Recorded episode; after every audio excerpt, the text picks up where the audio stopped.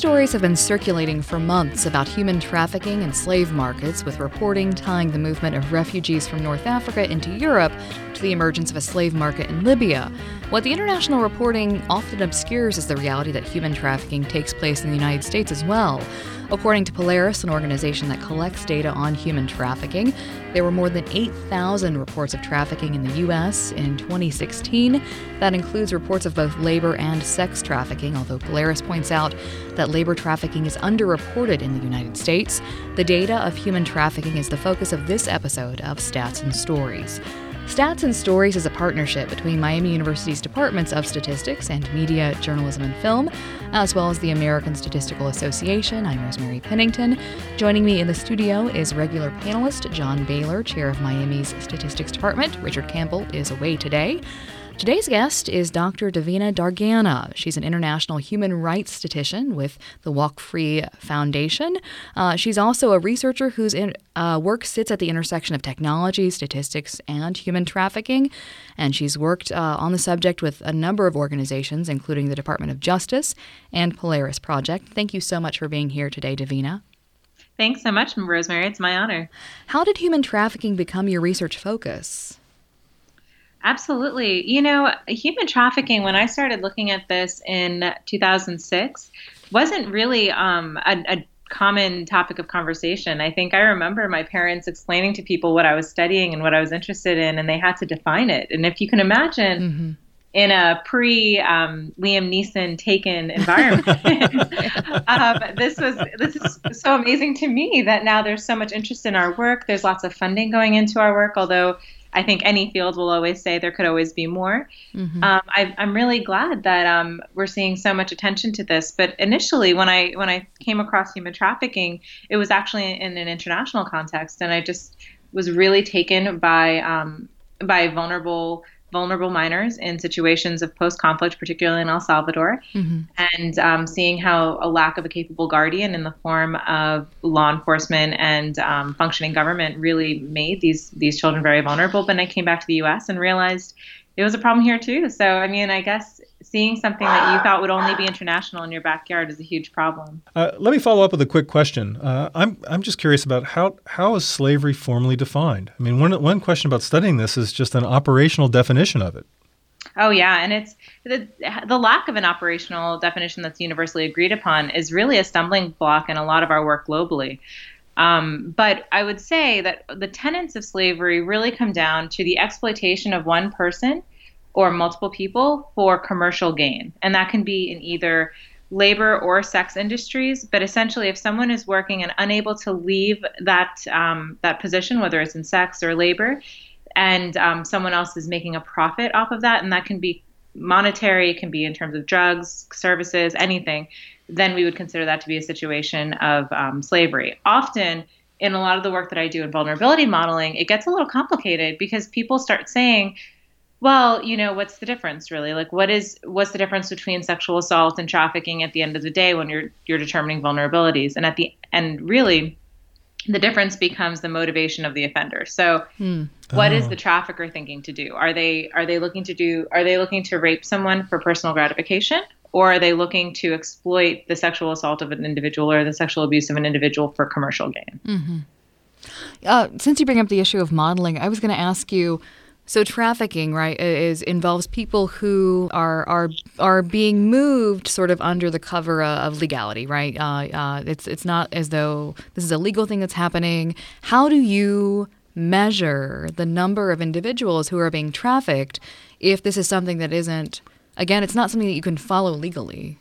Oh, yeah. It makes it very difficult. In fact, I would say that a lot of our work um, is really an underestimate. And, and mm. it's shocking given how high some of these numbers become, but we I, I, would still say that a lot of our estimates are still conservative. So we wow. actually just published a report, on the Walk Free Foundation, working with the International Labor Organization on a joint global estimate of modern slavery based on survey um, and a nationally representative survey program in over 48 countries around the world. Wow. And we estimated that in 2016, on any given day, there were 40.3 million people enslaved. But keep in mind, this is based on survey data that is not reaching many populations. So it's nationally representative, of course, meaning that we're not oversampling in very vulnerable populations. We're not identifying necessarily the labor camps or the institutionalized populations, prisons. Mm-hmm. Um, orphanages, other vulnerable groups. So I mean, it's it's quite shocking when you think about those numbers and and how big they sound, but then realizing that we really are underestimating it. So so how do you even start such a survey?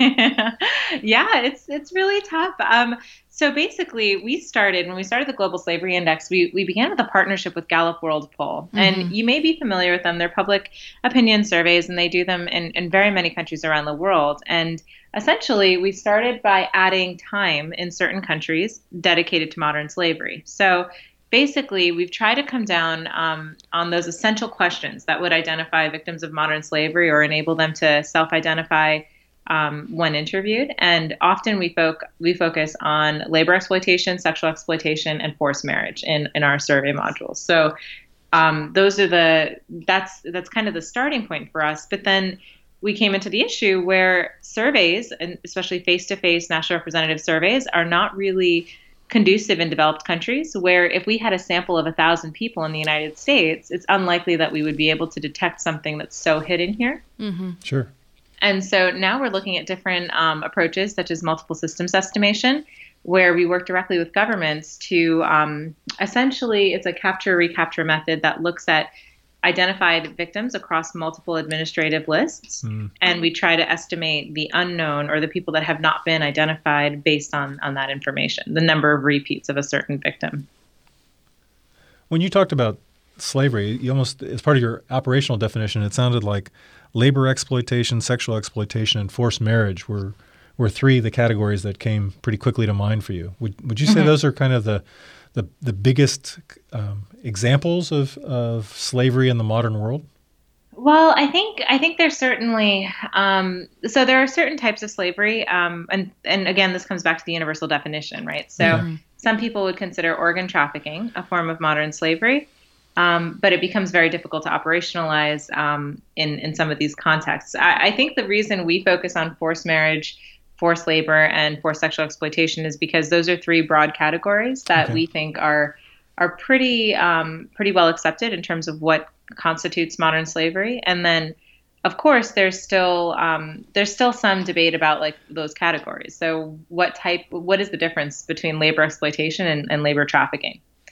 Um, even in the U.S., we haven't figured this out, so it becomes really difficult to um, to kind of put that external um, that external measure and benchmark against um, vulnerable people. So when we were thinking about labor exploitation, it's an interesting example because we tend to see that that's also underrepresented in people that are able to self-identify, and we think. Mm. Um, a lot of that can be attributed to men um, as victims who are in exploitative, very exploitative, essentially trafficking um, situations for labor but are almost um, socialized to believe that this type of treatment and behavior and working condition is to be expected given the lack of other viable employment opportunities. So it's it's kind of really so sad that um, that we're really seeing labor exploitation and labor trafficking um, victims having a difficult time self-identifying because this has been so much of what they've they've been socialized and conditioned to accept as normal.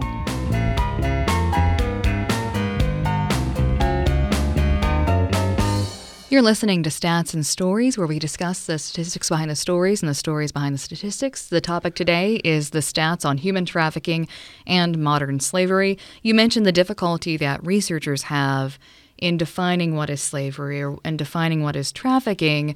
Um, I would imagine that the difficulty you guys sort of face as you're studying this might lead to some frustration with the way the media might be covering it. And I wondered if you could take a moment to maybe talk about what some of your frustrations might be of journalists who are covering the issue of human trafficking.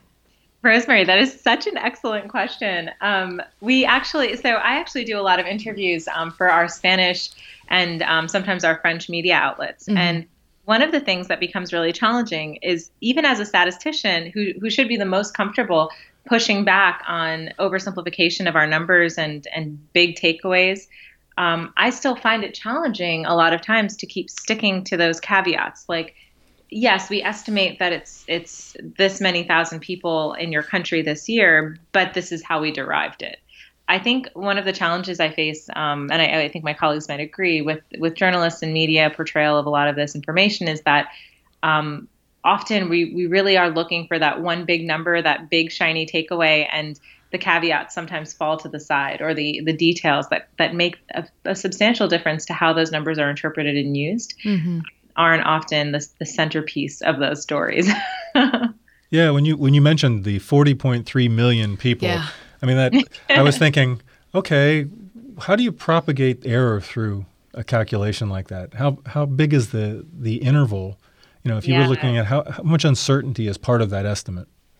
Well, and so this is the challenge we, we do face. So we, we have um, on the International Labor Organization's website and on the Walk Free Foundation website, we do have our technical paper that has standard errors and, and all of the, the technical detail there. But to answer your question, I mean, essentially, we are looking at a survey program of 48 countries to give mm-hmm. us information on just over 200 countries. Oh. And so there's a fair amount of extrapolation yeah. involved in terms of how we allocate slavery proportions by region. And then additionally, we had to supplement the survey data, which was really um, comprehensive on forced labor and forced marriage, because that's how our modules were, were kind of constructed, with additional information on child sexual exploitation from partners at International Organization for Migration and um, and other data sources um, from, on state-imposed forced labor from the International Labor Organization. So you can even imagine how, aside from just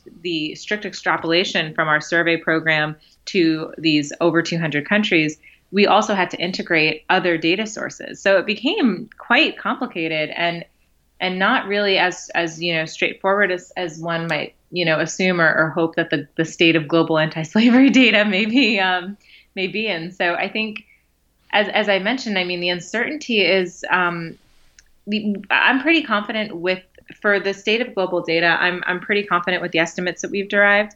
But the part that still continues to to frustrate me and my colleagues is that there are so many populations that we are just not reaching very well. And I think um, Rosemary in her introduction mentioned the refugee population. Yeah. Mm. And that's another area where really I don't know that this that a national representative survey can reliably capture populations that are um, that are so transient and and being frequently moved and, and discounted within the countries that they're they're currently residing. So it's it is a huge challenge, and we are trying um, different things to to alleviate that, and um, like new approaches, oversamples, and um, partnership with UNHCR, the High Commissioner for Refugee, mm-hmm. and trying to think about different ways to to measure that to have just better estimates. So, given the complicated nature of this data, uh, and that there is so much nuance in it. What advice would you give to journalists who are going to come to your site and, and, and, try to figure out what kind of story to tell? What, what advice would you give to them as they were sort of looking through all this data? One one good piece of advice I would probably give to them is is essentially the same process I think any um, researcher or academic might use in trying to to determine what what's the key takeaway from this article or the you know the key message for this um, this policy application and i think that would be to really think about what the outcome is that you're looking to to achieve mm-hmm. so i think a lot of times we report the number but there's not much context beyond that right this number is kind of like a splashy number that's meant to grab attention but it also serves a purpose, right? So for countries in which that's not a survey estimate, it's it's the product of extrapolation, let's say, that number should be taken into context with the region, right? To tell you proportionally how are you doing relative to the other countries mm-hmm. in your area, yeah. the other countries that may be similar to you. Yeah. Um, I think that there's a bit more context that we can think about, but that probably starts with crafting a little bit of the story and doing a little bit of qualitative research as well. Ah. Try to understand kind of how to make sense of the numbers that we provide. You know, one thing I'm curious about is uh, what are some of the predictors of slavery? Hmm. Mm, yes. Well, that's the part that I'm really most excited about. So, we've been working on a vulnerability model um, since the inception of the index. And essentially, the, the, the vulnerability model itself is limited in a few key ways. First, it's a global vulnerability model. So, we're dependent on data sources that report regularly and transparently for 167 countries in the Global Slavery Index. So, as you can imagine, um, there's not really a whole lot to choose from, but we do optimize what we can find. On the basis of those predictors, though, we are, we've started and over the years have come to um, formalize more of a grand theory of vulnerability in modern slavery, and we'll actually be um, we're going to be submitting that for publication um, in the coming month. So oh, wow. it's it's quite exciting when we think about how do we how do we disaggregate vulnerability to a point that we can have meaningful policy interventions. And okay. so two cornerstones of our thinking on um, drivers of slavery specifically have to do with human security theory, mm. which disaggregates vulnerability from this monolithic experience of being vulnerable to a, to anything or to a crime and breaks it into seven area components that are consistent with the United Nations Development Program's conceptualization of this, which is great for the Sustainable Development Goals and other um, global metrics. But basically, we look at things like food insecurity, environmental insecurity, political insecurity, health insecurity, economic insecurity, personal insecurity, community insecurity. And by looking at things um, in this kind of disaggregated way, it forces us to be more comprehensive about the risk factors that we even include in a model like this. But it also allows us to differentiate. So I think a lot of times people attribute, um, or activists may attribute, poverty or economic insecurity to a broad range of vulnerabilities to many crimes, not just slavery. But when breaking them up and trying to look at the the distinguishing um, characteristics of each type of vulnerability, one thing that I found in, in a study I did um, in 2013 and 14 of U.S. minors was actually that among minor um, minor U.S. citizens and minor foreign nationals in the U.S. victims of modern slavery, they, different types of vulnerability were more relevant for different populations. Mm-hmm. So for U.S. citizens, um, we're, we were looking at community and, and personal insecurity, which is fascinating when you think about Robert Putnam and the decline of civil society in America and the implications for that. Because a lot of times we're not talking, uh, when we're talking about slavery intervention, we're not talking about additional funding for Big Brothers Big Sisters or um, National Court appointed special advocates or other civil society organizations, we're often talking about different types of interventions. So it's it's just kind of interesting when we start thinking about how we can be more targeted in our um, policy approaches. So, are there particular countries where the estimates that you generate you're very confident with them? I mean, mm. I, I, mean, you've you've mentioned already that you're doing extrapolation yeah. to some countries, but so let's take taking taking the extrapolation off the table and just focusing on where you think you have pretty good data in terms of uh, you actually have data from countries. Are there ones that are especially good in terms of precision? And can you talk about why that you think those are better than others?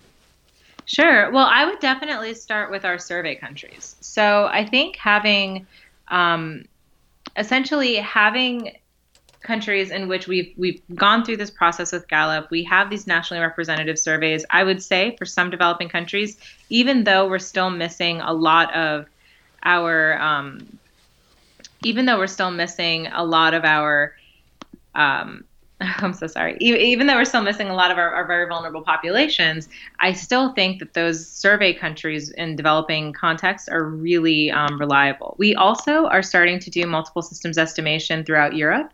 Oh. And in the coming year, we've actually we're planning on having results for Serbia, Romania, Belarus, and Ireland.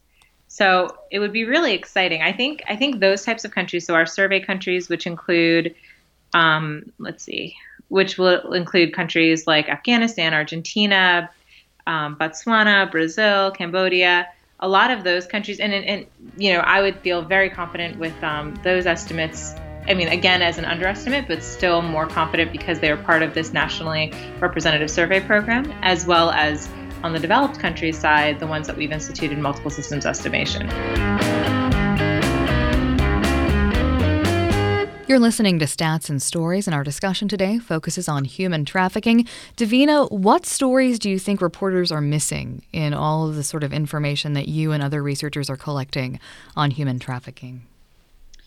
Yeah, something I think that reporters might be missing um, really focuses on the cultures that lead to underreporting among certain populations. Huh. So, one narrative that's not being captured quite accurately in our numbers is the extent of labor exploitation of males. Mm-hmm. And, and, I mentioned earlier, part of that is self identification, part of that is just horrendous labor conditions that are kind of been normalized. But I think um, media and the public can can really contribute in a meaningful way if they start to think about how we can address this culture of labor exploitation. So how do we get the message out about what labor basic labor rights are inherent in each country? How do we how do we start to flip the the script on labor exploitation from potential exploitative employers to empowering those that may be um, taken advantage of? So let me follow up with that. You you had talked about the idea of exploitation and trafficking and sort of confusion about this. Can you mm-hmm. could you just go through a little bit of clarification of traffic, you know, labor exploitation, labor trafficking? How do those differ? How would someone know, you know, how would someone know if they they're being exploited versus a, a victim of trafficking? Can you give Absolutely. examples to illustrate? Yeah, that's a great that's a great um, that's a really great question. So I think of it more of a continuum, more of a spectrum. So on the one end of the spectrum, I would say there's labor exploitation, and that could range from anything, essentially from um, unpaid internships mm-hmm. to um, low wage workers that are just about just below um, minimum wage, let's say. Um, so you've got like legal compliance issues there, but largely people are free to leave. Essentially, if you had one of those positions, no one's um, detaining your documents, no one's threatening your family, no one's making threats against you. You could leave that situation. On the other end of that spectrum, um, you're going to have a lot of the same behaviors. You're going to have poor working conditions, exploitative um, employers, but at the labor trafficking end of the spectrum, you will not be able to leave that position. And that could be because you're physically detained or, or prevented a freedom of movement, or it could be because threats are being made against you and your family. So I think the range of, of experiences um, can vary a little bit, but at the end of the day, labor exploitation would mean um, that although you were facing difficult and terrible labor conditions, you were still that are not in compliance with your local federal wage laws, you would um, still be able to leave. Whereas in a situation of trafficking, um, typically you would not be able to leave. So it seems like globally and domestically, the issue of labor trafficking is underreported or seems to be underreported. Mm-hmm. Are there other things that are leading to this underrepresentation or underreporting of of labor trafficking in the the larger statistics? Yeah, I think. Well, so aside from self-identification, which is going to be most um, most um, easily visible in our survey, our nationally representative survey results, because of course that's that's always going to be very challenging. So even um, another challenge we have with self-reporting, of course, is trafficking of minors, of children. Yeah. Um, so our surveys, we can only administer them to people that are 15 years of age and older. Okay. And so often, if we ask somebody about a situation of modern slavery, they're going to be reporting about themselves or someone in their immediate family. But that that information is often not as robust. If I, if you were to ask me like what's going on with my um, my child in and who's been working as a restavek in um, the city, I pro- I may not have a very accurate sense of what their experience has been like. Mm-hmm. Um, and so we have to weight those um, those reporting um, items accordingly. I think something else that's contributing to the challenge around labor exploitation is that we are not quite um, in a national representative survey. We are also presumably missing out on informal um, labor camps and places where migrant workers and others might be um, might be concentrated. Mm-hmm. So, because our survey um, sampling frame is based on um, census data, essentially government officially held government census data, you're you're looking then at populations that could be hugely dense um, that just won't be captured appropriately in the sampling frame. You know, it sounds like a, what your group is doing is working very hard to establish baselines and mm-hmm. and baselines for this problem, and then ultimately with the hope of designing and then maybe promoting interventions to try yes. to reduce this. So, what are some of the ideas of, of interventions that, that you would, would advocate and that you would like to study and investigate? Absolutely. You know, this is actually really a great question, John. So I one thing I was remiss in doing is that we do have some partner organizations that take a lot of this type of research a step further. So we have colleagues in London. Um, they're based in London. It's called the Freedom Fund, and they do a lot of hotspot intervention work. So they'll look at a lot of the survey data. We're, we're partner organizations, so we often freely share information. Um, and and so they'll say, let's pick this um, this community in India, and they'll they'll test an intervention in that context. And mm. um, my colleague Yuki has done some really fascinating research in testing. Um, testing the effects of certain interventions on um, on populations, and that could be sex worker um, sex worker engagement and awareness. Um, she tells a, a, really funny story about how sometimes um, by trying to empower sex workers and to to um, hire them as interviewees, as interviewers of other um, potential victims, they run into the challenge where the pay that they are earning as um, an interviewer isn't often as lucrative as their sex work. So sometimes people will kind of end a shift early, an interview shift early, to then go and um, participate in sex work and then return to it. So it's kind of interesting when you think about that the realities of implementation um, of these types of intervention on the ground and, and even research in this field on the ground. Um, and we have really excellent partners that are um, executing that. You mentioned Taken at the beginning of this conversation. um, and I'm thinking, too, there's been a lot of reporting about the slave market in Libya. There was a lot of uh, reporting this time last year, I think, about. Um, you know the the fishermen in Southeast Asia who were basically enslaved to sort of you know fish for shrimp and things. And I'm wondering how much are you as a researcher when you're trying to present this information working against uh, media representations of slavery, be they good or bad, right? I would I would wager a guess that Taken is probably not the most uh, representative um, representation of sort of modern slavery. So, how much uh, when you are thinking about how to package your information, are you thinking about how to counteract things that are circulating in mass media? Yeah, that you know that's a great question. And taken for what it was, um, you know, it still elevated the issue of slavery mm-hmm. in the U.S. context in a way that that spoke to people, right? So I think there are always going to be subsections of the field and of the advocacy world and anti-slavery work, like you know, sexual exploitation of children, for example, yeah. that will have an important and meaningful role in this space. And if it brings more awareness and more funding to this issue, then I, I very rarely have an issue with it. Yeah. Um, the interesting example you raised, though, about the slave markets in Libya, I, I've been asked about this so many times, and the one thing I keep coming back to is that I think actually the public, like the public, public, mm, the publicizing of those slave markets is so important mm-hmm. because for a long time as an international community, we've been really ignoring the tremendous risks that we've been placing these refugees under. I mean, we've been we were aware that there's a crisis in Syria. We're aware that um, they're going to be continue to be more environmental refugees, more civil conflict um, refugees. We're going to have this as a part of our our world dynamic for the foreseeable future. And I think we've almost kind of pretended, you know, oh well, this is happening somewhere else. It's not quite our responsibility. This isn't a problem that really affects us. And I think showing that this is happening, that people are are so emboldened as to the disregard of these of these people, these refugees, that it's not enough that they're being drowned and turned away at borders, at at, at ocean borders. There, it's now that they're physically being sold in a market, and and what that tells me really is that the level of um, public acceptance of the mistreatment of these people has risen astronomically.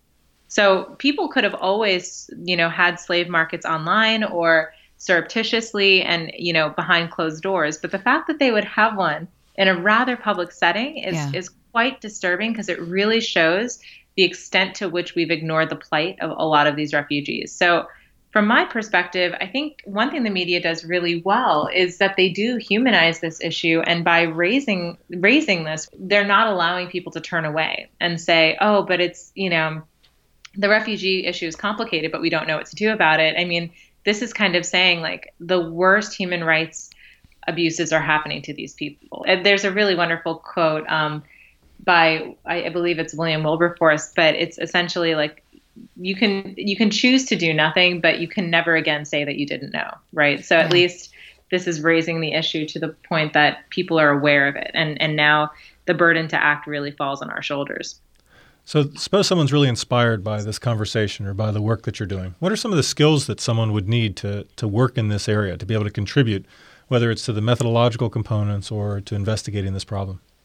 Yeah, well, you know, a lot of people do seem to be very interested in getting involved in my in our in our field, and something I'll always say is that there is there is space in this field for everybody. So there are really inspiring stories of um, truckers against trafficking. So these are truck drivers that um, advocate against the commercial sexual exploitation of minors at truck stops. They are, you know, active in that space. There's a tattoo artist association that's really focused on branding tattoos that are being used on on people and and raising awareness of that in their industry. So um, in general, I think any skills you have, if you're interested in legal work, if you're interested in um, social work, if you're interested in advocacy or even, you know, corporate social responsibility, I think there's a lot of ways that you could be involved in this. For example, Marriott um, Hotel, they, they do some really interesting things about human trafficking awareness um, because their hotels may or may not be used for sometimes um, some, some of these sex acts. Um, so I think examples of companies like that that are taking initiative and responsibility is really amazing. Um, in terms of the methodological side, I would say we always need better researchers. So we're always going to be in a situation of imperfect data, of messy data, of trying to make sense in a social science and international affairs context of this type of research. So I think if if you're interested in working on a global scale, if you're interested in in looking at comparative regional analyses of slavery or even any other human rights issues, having a solid background in like a social sciences that can be matched with the technical skills of statistics or um, any kind of data analytics really um, would be so amazing. And and especially now if you're if you're young and you're still learning or if you're not so young and you're still learning um, I think, you know, things like I've always loved Bayesian analysis, and we're starting to look at how to use that more to integrate expert input and iterations of modeling that can be more sophisticated. You know, machine learning is is something that many of us can, you know, teach ourselves essentially at the very basic levels. Um, different types of programming languages are always super useful. So that's something that I, I find very funny is that, you know, Stata is very common with, you know, the UN organizations that we work with or um, some of the government organizations. But then now, for you know, for its uh, its free cost, often we're, we're looking to use R and, and different things. It's kind of exciting, but I, I would say if there's something that you like and that you're passionate about, to just pursue that and just continue to apply it to the slavery field. And and I'd, I'd love to make myself available to to any student or any person that's interested in trying to figure that out because we definitely need um, more brain power and more uh, more committed people on this field. Well, that's all the time we have for this episode of Stats and Stories. Uh, Davina Durgana, thank you so much for joining us today. Oh, thank you both. I really appreciate it. It was great chatting with you. Stats and Stories is a partnership between Miami University's Departments of Statistics and Media, Journalism, and Film and the American Statistical Association. You can follow us on Twitter or iTunes if you'd like to share your thoughts on the program. Send your email to statsandstories at miamioh.edu and be sure to listen for future editions of Stats and Stories where we discuss the statistics behind the stories and the stories behind the statistics.